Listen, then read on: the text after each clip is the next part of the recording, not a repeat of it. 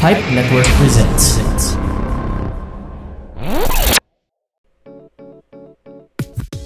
Interested in knowing more about the thoughts and experiences of your teachers? Then check out the Pizarra Tales, hosted by Jay Australia, available in your favorite podcast platforms. If you want to experience more value in your next online shopping experience, then look no further. Use the promo code in the description down below to get up to 80% discount on your next Lazada purchase. Approximately 50% of Americans believe in at least one conspiracy theory. You are listening to the Banyu Podcast Reflush, the show where you get to learn something new and useless about the world around you. My name is Carl Aquino.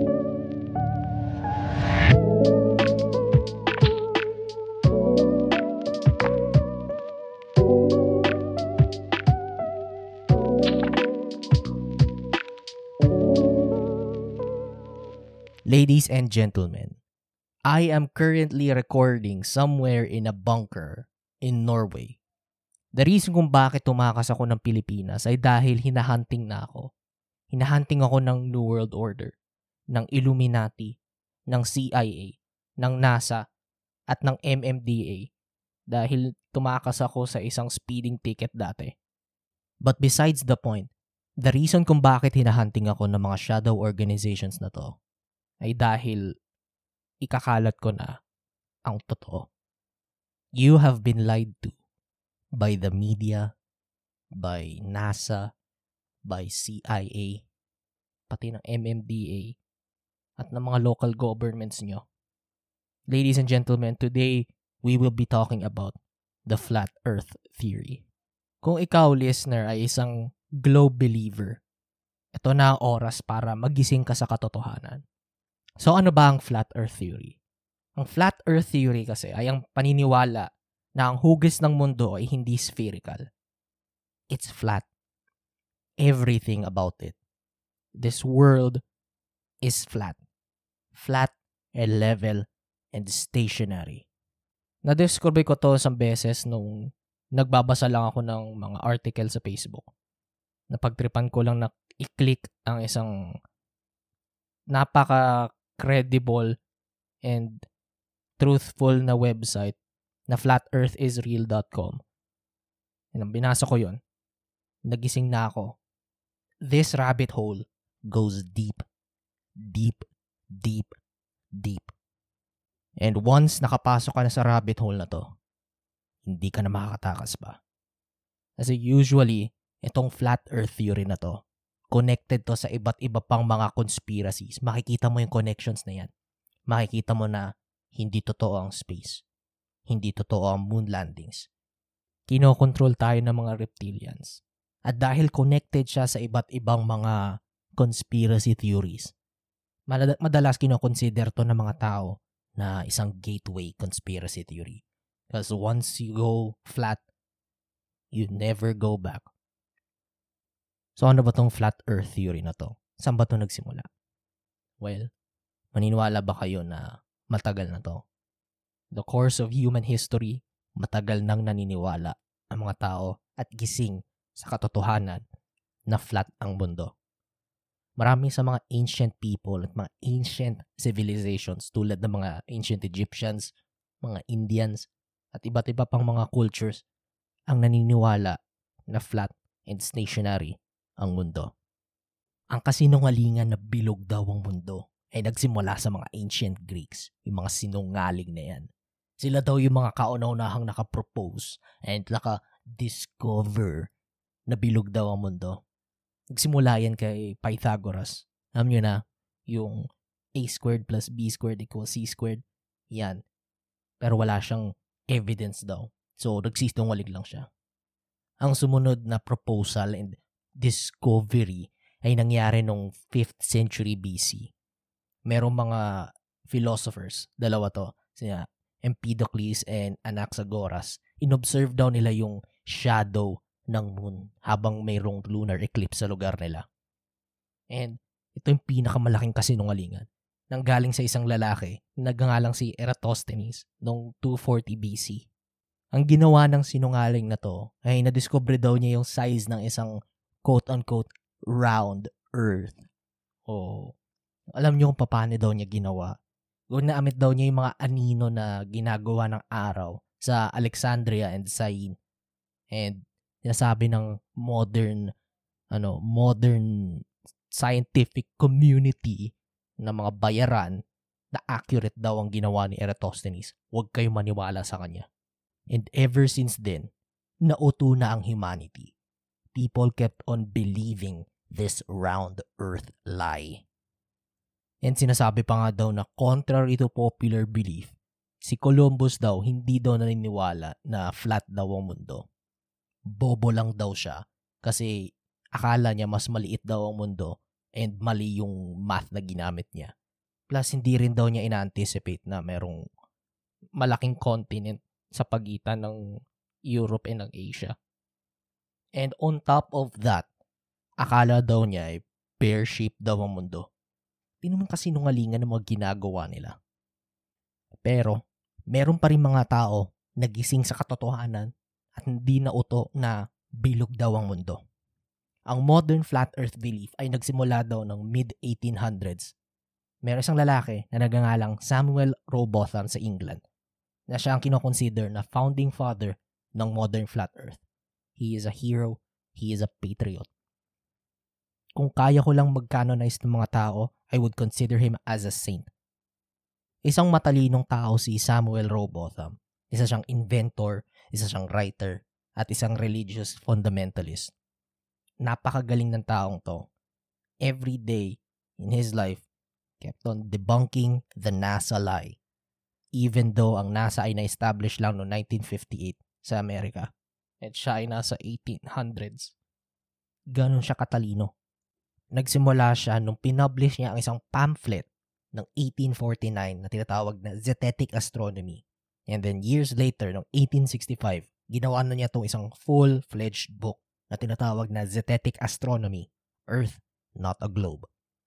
Ginamit niya ang pangalan na Parallax. Napaka-cool. Kasi nagtatago siya mula sa mga mga secret agents ng NASA even though as I've already stated, NASA was established in 1958. Kailangan niyo mabasa tong librong to. Napakaganda kasi based to sa decades ng kanyang research and experimentation. Pag binasa niyo tong librong to, magigising kayo sa katotohanan tulad ko. According sa libro ni Samuel Robotham, ang mundo ay flat and stationary tulad ng isang pancake na pinapalubutan na isang dome na tinatawag na firmament. Yan ang nagko-cover sa ating lahat. Kaya di tayo nakakatakas. Ang nasa pinakagitna ng mundong to ay ang North Pole habang ang ang mundong to ay napapalibutan ng isang ice wall na malaki na sa mga scientist, ang tawag ay South Pole. Ang araw at mga bituin ay hindi nasa outer space because space is a lie. Everybody about them is a lie. Ang sun and moon ay local and maliliit na gumagalaw ng, ka- ng isang clockwise position sa araw natin. Palaging nagbabago yan. Yung position niya, dyan lang yan sa git, dyan lang yan malapit sa atin. Hindi totoo yung space siya na nasa malayong lugar siya na tinatawag na outer space. Huwag kayong magpapaniwala dun. Pero, itong mga scientific community members na to, mga members ng New World Order, ng Illuminati, nasabi daw nila na lahat ng evidence na ginawa ni Samuel Robotham ay based sa faulty mathematics at matinding misunderstanding ng physics. Also, mas literal daw na binasa daw, na translate at uh, inintindi ni Samuel Robotham daw ang mga Bible verses. Pero, ang pinakamalaking patunay ni Samuel Robotham na flat daw ang mundo ay ang Bedford Level Experiment. Kung di kayo familiar sa Bedford Level Experiment, ito yung experiment na ginawa doon sa Old Bedford River. Isa siyang kanal na 6 miles ang haba napaka-flat level and stationary ng lugar na to. Kaya tinatawag siyang Bedford level. Ang ginawa niya, may dalawang flags na nilagay sa magkabilang dulo. And kung ang hypothesis niya, kung bilog talaga ang mundo, dapat hindi na magiging visible yung flag doon sa kabilang dulo ng ng ilog na to. Pero every single time na pinagmamasdan ng flag na to, palaging visible yon. Ergo, the earth is flat. Checkmate, atheists. And dahil dito, for years, ito ang ginagamit ni Samuel Robotham na patunay. For decades. For decades, ito yung ginamit niya. Every time ginagamit niya yung experiment na to, palaging tama siya sa hypothesis niya. However, hindi nagising kaagad ang mga taong bayan. Buti na lang, merong isang lalaki na pangalan ay John Hampden na niniwala at nagising. Itong si John Hampden, siya kasi ang pinakamalaking fanboy ni Samuel Robotham. Binasa niya dati yung texts na ginawa ni ni Sammy Boy and nagising na rin siya sa katotohanan and dinedefend niya ang flat earth. Fact. Sa sobrang kampante ni John Hampden sa flat earth fact, gumawa siya ng isang bet, na isang wager na kahit na sinong makaka-debunk ng Bedford level experiment. Ginawa niya to noong 1870s. And ang halaga, ang prize money na makukuha daw ng mga debunkers na to ay 500 pounds sterling. Dahil alam naman nating lahat na matindi ang patunay na Bedford level experiment, walang sumubok na kunin ang challenge na to until may isang hamak na scientist, na actor, na ang pangalan ay Alfred Russel Wallace. Sa mga hindi familiar kay Alfred Russel Wallace, siya ay isang British naturalist na isa sa mga nakadiscovered, nakadiscover din dun sa theory of evolution. He is also a well-known land surveyor. Kung ano man ang trabahong yun. Ngayon, kinuha kasi ni Alfie Boy yung challenge na to dahil ang dami niyang ginawang mga maling financial decisions na walang-wala na talaga siya. And sa tingin niya, makakuha siya ng 500 pounds kaagad kasi sa kanya, totoo, uh, madaling ma-debunk ang claims ng Bedford level experiment. Ang yabang, no? Ganyan talaga yung mga scientists na yan, mga fake scientists na yan. Ang yayabang.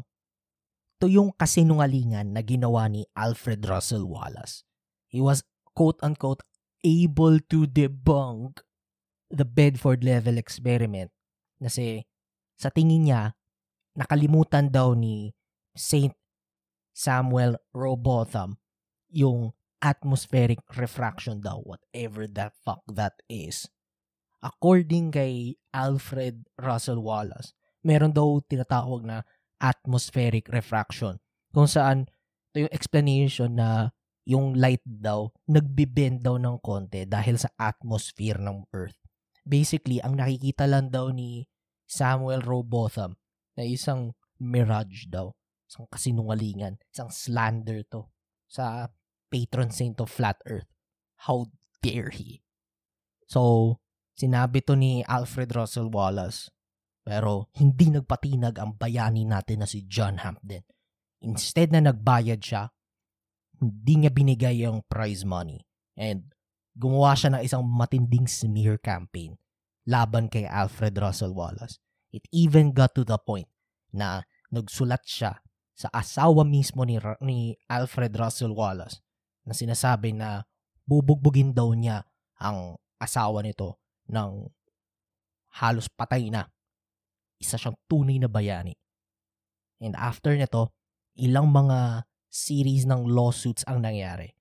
Later on, ang dami-dami ilang nagastos sa legal fees. Like a true patriot. Kahit na kinuha ni Alfred Russel Wallace tong debunking challenge na pinopose ni John Hampden, hindi kaagad nauto ulit ang mga tao dahil soon enough, yung flat earth movement na, na ginawa ni Saint Robotham ay lumaki nagkaroon ng interest. Mas marami pang mga tao ang nagising sa kasinungalingan ng NASA even though ang NASA ay na-establish lang noong 1958. However, not all good things must come to last dahil si Saint Samuel Rowbotham passed away in 1884. Pero kahit namatay na si Samuel Rowbotham, pinagpatuloy ang kanyang legacy. Marami pa rin nagising. Kasi nine years after his death, na-establish ang Universal Zetetic Society based dun sa mga sinulat ni St. Samuel Rowbotham. Ang founder nito ay si Lady Elizabeth Blount, isang writer and activist ng Flat Earth Fact. Ang UZS, ang tinatawag ko dito, gumawa sila ng mga books, mga pamphlets based sa science and math na sinasabi daw nila na bad science daw. Sinasabi ng scientific community. Kumuha din sila ng mga facts based dun sa literal interpretations ng Bible. Dahil active na active ang Universal Zetetic Society, napakaraming nagkaroon ng interest. However, for some ungodly reason, nawala ang interest ng mga tao nung World War I until na-dissolve na ang original Universal Zetetic Society. Ewan ko kung bakit nauto ulit ang mga tao even though pinapakita na, na, na pinapakita na ng Universal Zetetic Society ang katotohanan. Nagkaroon ng parang hiatus ang Flat Earth Society for some reason. However, nagkaroon ulit ng interest noong 1956, just two years before the establishment of NASA, kung saan may isang lalaki, another Samuel, pero to ay si Samuel Shenton, na-discover niya yung mga libro, mga teachings, mga scientific proof ni Saint Samuel Rowbotham. Gumawa siya ng mga research. Sobrang nagising siya sa katotohanan. Kaya in-establish niya ang successor para sa Universal, Universal Zetetic Society. Ang pangalan na nila ay ang International Flat Earth Research Society or IFERS. Kaso, hindi kaagad kumalat ang mga evidence and influence ng IFERS. Kasi, yun nga, two years later, nagsimula na talaga ang ang NASA. Yung kasinungalingan ng NASA na yan. Mga sinungaling, mga demonyo. But however, hindi sila tumigil sa ad- advocacy nila. Pero hindi nagpatinag ang IFERS. Active na active sila until na nag-peak sila at around 3,000 members. But for some reason, during the 70s, I don't know how, I don't know why. Yesterday, they told me about the blue, blue sky, and all that I could see is a yellow lemon tree. Bumagsak ang numbers nila. Nung, nung 1970s, they were only around 100. Not in the US, not in Europe, but in the entirety of the world. Of our flat, stationary, domed earth. I don't know how nauto ulit ng mga tao. Nauto ulit ng NASA ang mga tao for some unfucking godly reason. Again, even though nagkaroon ng matinding losses, hindi nagpatinag ang International Flat Earth Research Society. Nung nag-establish na rin sila ng isang American branch and yung American branch ang lumaki ng conspiracy, nagpalaki sa conspiracy dahil dito na sila sinasabi, may patunay sila, true and honest proof na ang tunay na shape ng mundo ay tinatago ng NASA, ng New World Order, ng Illuminati, ng CIA at ng MMDA as a way to control humanity, to enslave us, and it has been going on for millennia. Dahil sa campaign na to, sa matinding activity na ginawa ng IFERS of America, lumaki ulit ang membership nito. Sila ay pinapa, pinapamunuan ng isang lalaki ng pangalan ay Charles K. Johnson kasama ng asawa niya. And ang maximum na narating nila ay 3,500 members. However, na-sense ata ng NASA, ng CIA, ng MMDA, ng New World Order at ng Illuminati na lumalaki na ang Flat Earth Movement dahil noong 1997, nasira daw ang records nila. Sinunog ang headquarters ng International Flat Earth Research Society of America. Sa matinding conspiracy ito, gumising kayo. masamang entity ang NASA. Isa silang malaking kasinungalingan. Sadly, four years later, noong 2001, namatay si Charles K. Johnson. And with his death came the death of the International Flat Earth Research Society of America. However, itong hiatus na to ay hindi rin nagtagal dahil alam naman nating lahat na mahirap mamatay ang masamang damo. Noong 2004, nagkaroon ulit ng isa pang peak ng interest dahil lumalaki na ang internet usage, dumadami na ang mga gumagamit ng computers, ng internet. And dahil dito, nagkaroon ng revival ulit ang Flat Earth Movement. Ang bagong Flat Earth Society ay na-establish noong 2009 na may bagong website at ng bagong forum based dun sa original na iFirst of America website. And up to this day, we are winning every day in our fight against the round earth. The lies of NASA, the lies of the New World Order, and of the CIA, and of the MMDA, and of the ABS-CBN, and the Calabarzon of the world. Huwag kayong magpapaniwala sa mga kasinungalingan nila. The earth is flat, stationary, and domed. We are under the dome of the firmament. Huwag kayong magpapaniwala sa fake NASA lies.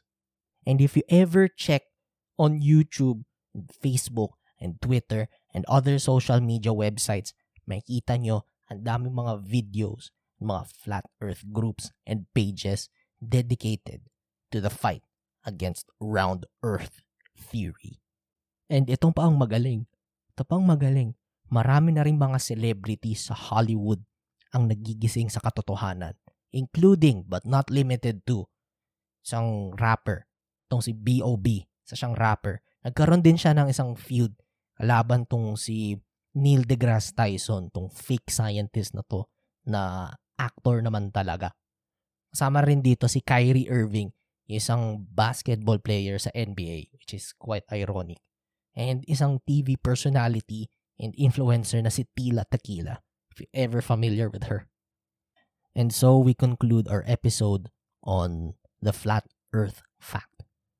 I hope magising na rin kayo sa katotohanan na we are not living on a spherical ball earth. We are living on a disk floating through nothingness with a tiny sun and an ice wall that prohibits us from live, leaving our world.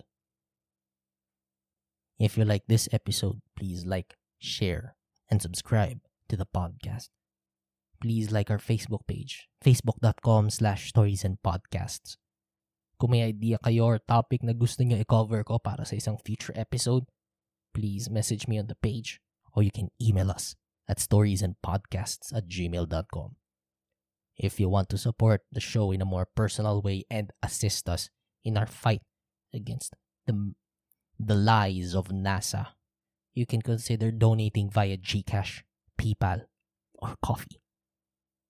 The links are in the description down below. Lastly, mapapakinggan ng The Banyo Podcast Reflush and the Carl Aquino Experience Requiem sa Spotify, Anchor, at sa kahit anong podcast apps na ginagamit nyo. Once again, this is the paragon of truth and the fighter of misinformation, Carl Aquino signing off. Don't believe the lies. Stay woke. All right, let's end this charade once and for all. As you can see, this is our ep- our annual April Fool's episode. I am not really a flat earther. Mamamatay muna ako bago ako maging tunay na flat earther. It's all just a big act kasi April Fool's ngayon.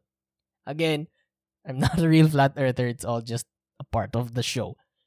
Pero, ang totoo, ang totoong next episode ng The Banyo Podcast Reflushed ay darating this Monday actually.